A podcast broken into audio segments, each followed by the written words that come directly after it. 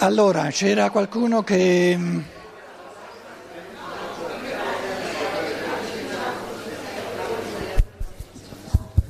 Sì.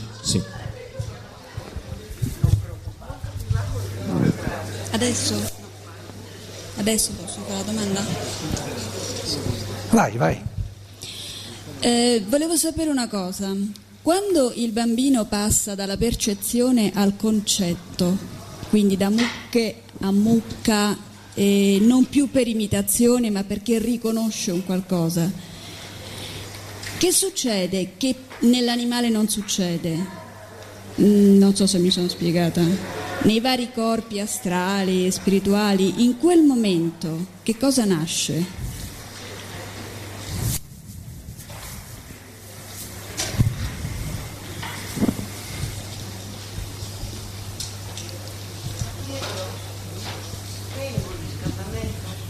Sì.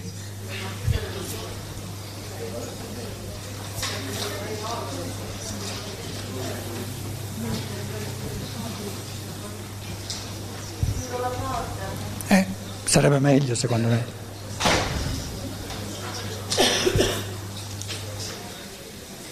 Oh, un po' di pace.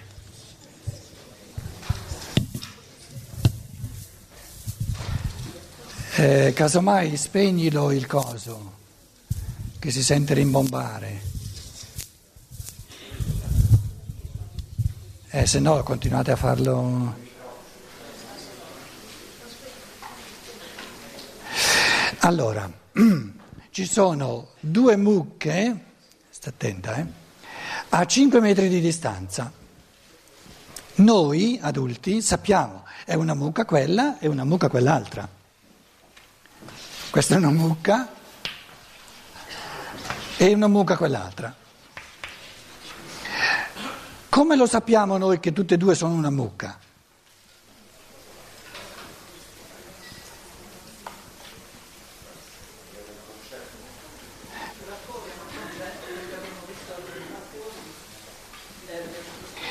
Lo vedremo nel corso della filosofia della libertà, che il mondo occidentale... Herbert Spencer, David Hume, dicono è perché mi sono abituato che quella è una mucca, dall'esperienza viene, noi vedremo che viene dal pensiero. In altre parole, riconosco tratti comuni essenziali qui e dico sono due mucche. Se quell'altra fosse una capra, no? Questa è una capra, dico no, non è una mucca, è una capra. E come faccio a sapere che è una capra? Perché vedo altri tratti essenziali, certo, si tratta sempre dell'essenza, perché il fatto che A e B siano due mucche non significa che sono uguali in tutto e per tutto, l'una è più piccola, l'altra è più grossa, no? Una fa meno latte, l'altra fa più latte, quindi i tratti accidentali non fanno parte del concetto, i tratti essenziali sono gli stessi, quindi sono due mucche. Allora, la domanda è come passa, come varca il bambino, tutti noi abbiamo questo rubicone che l'animale non varca mai, per cui il bambino fino a qualche settimana prima la mamma diceva mucca, il bambino dice mucca. Poi il bambino, supponiamo che il bambino guarda lì, non pensa mucca, pensa nulla, proprio non c'è nulla.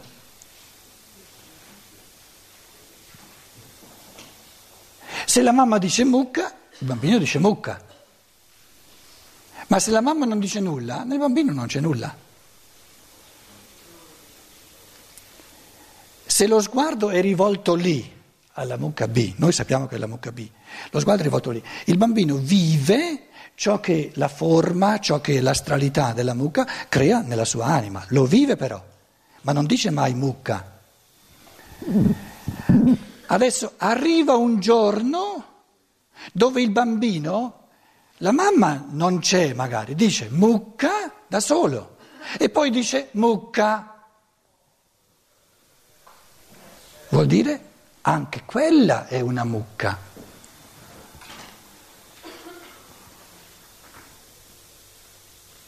è un primo inizio di pensiero che coglie gli elementi essenziali comuni. Se no non può dire mucca anche quella.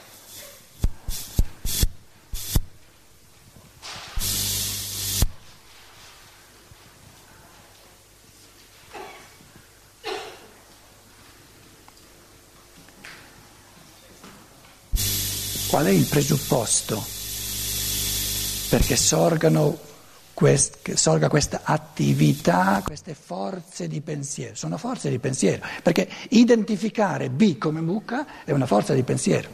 Il presupposto è che nei primissimi tempi le forze di pensiero sono forze eteriche, le forze di pensiero sono in tutto e per tutto occupate a formare il biologico. Quindi si presuppone che un primo inizio di forze vitali, di forze pensanti, esuberino dal lavoro nel vitale e vengono esperite nel puro vitale e animico, non al lavoro diretto nel corpo. E allora sono forze di pensiero. Le forze di crescita, le forze formanti i nostri membri, soprattutto quando siamo piccoli piccoli, sono le stesse forze con le quali pensiamo. Finché sono occupate a formare in tutta, al 100%, a formare i nostri membri, non esula nulla in chiave di puro pensiero. Nel momento in cui 2%, 1%, 2%, 3% non sono più necessarie tutte a lavorare nell'organismo, cominciano a venir vissute nell'eterico, nell'animico, e sono forze di pensiero.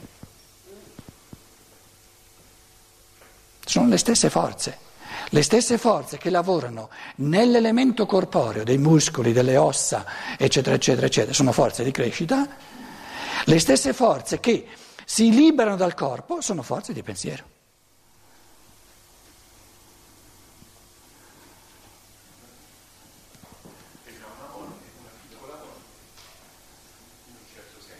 Una metamorfosi, una piccola morte, cioè certo, il vitale si ritrae.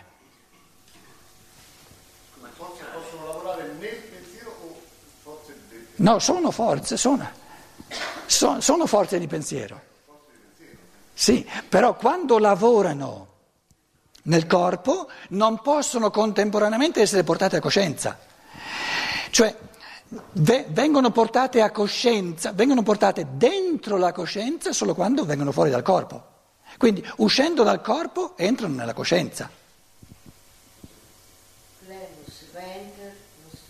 È la stessa legge, però sono sempre forze di pensiero. Cos'è all'opera nel mondo? Le forze di pensiero, di esseri divini pensanti.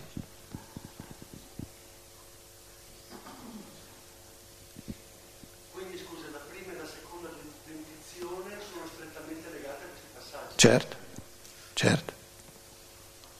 Forze che escono da dentro. Certo, quindi le forze di pensiero sono forze formanti e trasformanti. Il minerale privilegia la forma, il vegetale privilegia la forma in movimento, la trasformazione.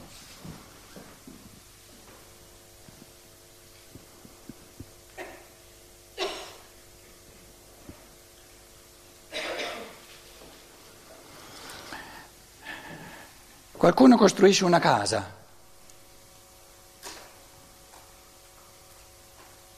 Che forze sono all'opera?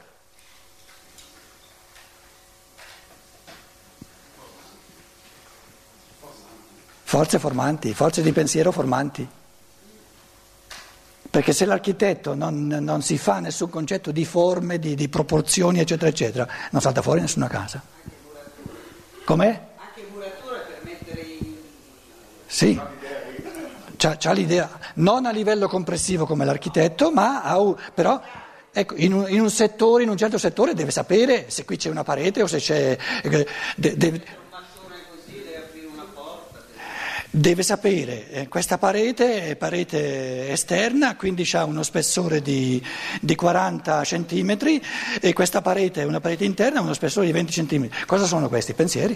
Senti, e quando si dice la forza del pensiero può condizionare qualcosa, cioè può condizionare delle nostre azioni, no? Non c'è nulla che non sia condizionato dal pensiero. Appunto, così dice in genere.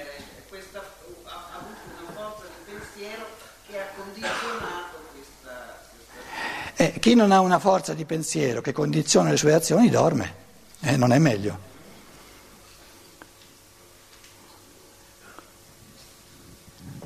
Là c'è... dov'è il... Ah no, tu decidi a chi dare la parola. Allora, io avevo dei problemi col concetto di percezione e sulla differenza tra percezione e ciò che sento di una cosa. C'è proprio il concetto di percezione, non sono riuscito a entrarci dentro. Dunque, rimbomba troppo. Tu li hai aperti tutti e due, cosa o uno solo? Questo va meglio? No, troppo? No, non è meglio. No, rimbomba anche. Sì. Pronto? Sì? Allora. Ho dei problemi con il concetto di percezione. No, è compreso. È parlato chiaramente, era soltanto che rimbombava e bisogna chiuderlo, insomma, dopo. Dunque, il concetto di percezione ci occuperà in un modo fondamentale, ci accompagnerà per tutta la prima parte della filosofia della libertà. Tu dirai, però dacci un minimo di un piccolo avvio fin dall'inizio, lo faccio, però non è che risolviamo adesso il problema della percezione, perché è una cosa molto complessa.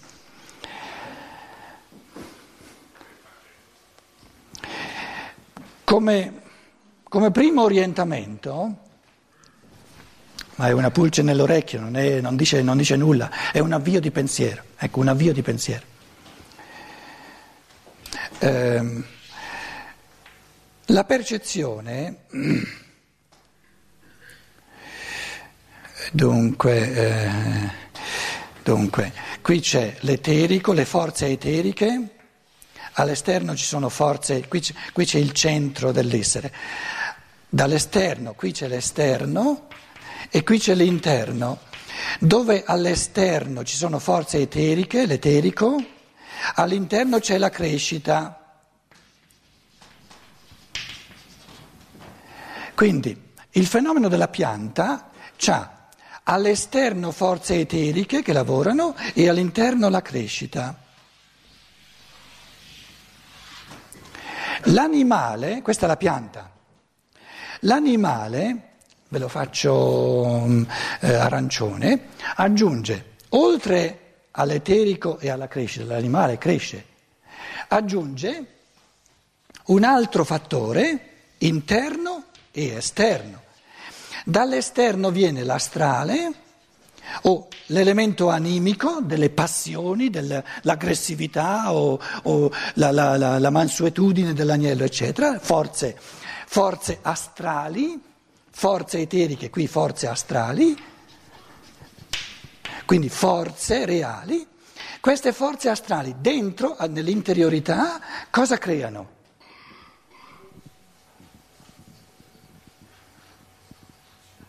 La sensazione, il sentimento, la sensazione. Una pianta non ha sensazione, perché per avere sensazione, in senso tecnico della parola, bisogna avere un corpo astrale, bisogna avere un'anima. Dove non c'è un'anima non c'è sensazione. Questo, tutte cose che dovremo continuamente in infinite variazioni esercitare. La filosofia della libertà è fatta proprio per queste cose. Quindi nell'animale sorge un fattore in più che è il fatto che l'astrale crea nell'animale passioni, ecco, sensazione, passione.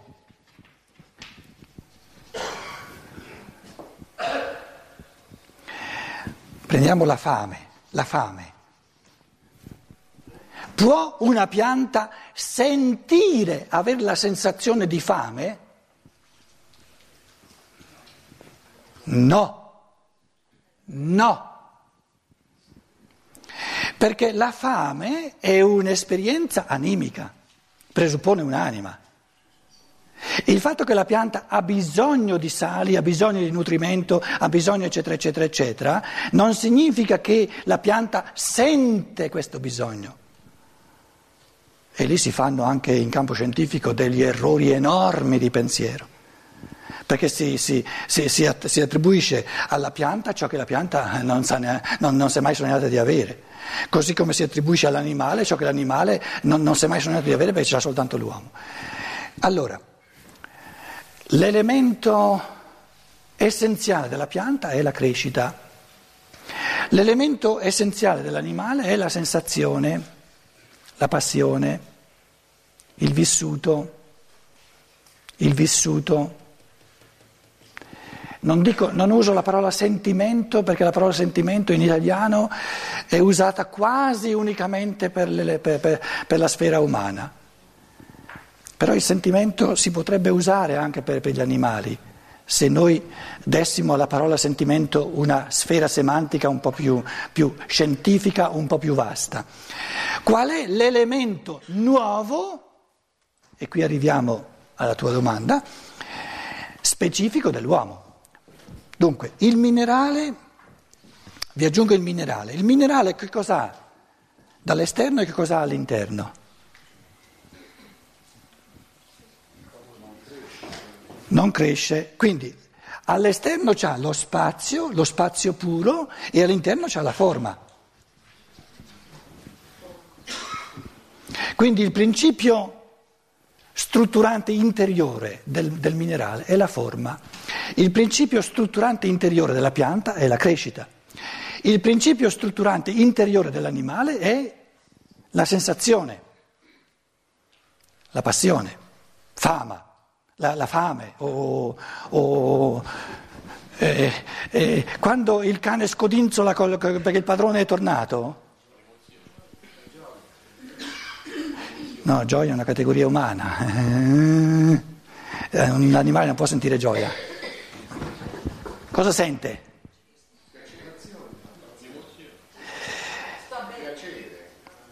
Non lo possiamo dire perché non siamo animali. È una sensazione e ci tocca restare un pochino di più nella generalizzazione perché non siamo animali, però qualcosa sente qualcosa che non sente con uno straniero, diventa aggressivo.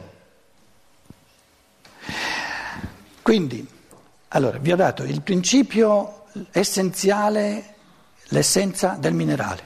L'essenza della pianta, l'essenza del minerale è la forma, le forze formanti, non trasformanti, perché una pietra che trasforma la forma continuamente non è più pietra.